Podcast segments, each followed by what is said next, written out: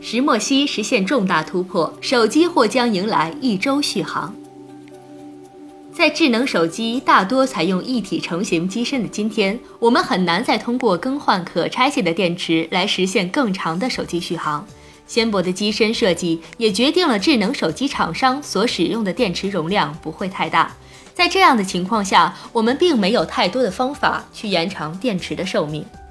石墨烯是一种非常理想的超级导体材料，超薄、强韧以及灵活柔软的特性，让科学家们找到了提升智能手机续航能力的新方案。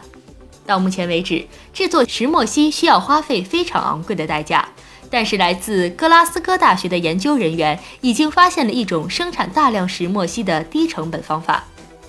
研究人员发现的石墨烯廉价制作方法，使用了跟化学气体沉积类似的工作原理，唯一不同的是，他们将沉积板的材料换成了价格非常低的铜箔。研究人员表示，铜质表面是形成石墨烯的一个非常棒的载体。最关键的一点在于，跟传统生产方法相比，它们的成本要低一百倍以上。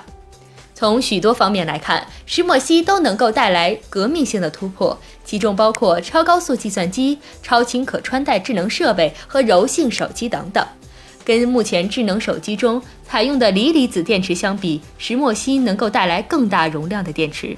石墨烯进入智能手机是非常有意义的，在未来，智能手机将不需要每天一充，而是改为每周一充。当然。这种材料要想用到智能手机上，还有一些生产成本以外的问题，比如材料本身的采购问题。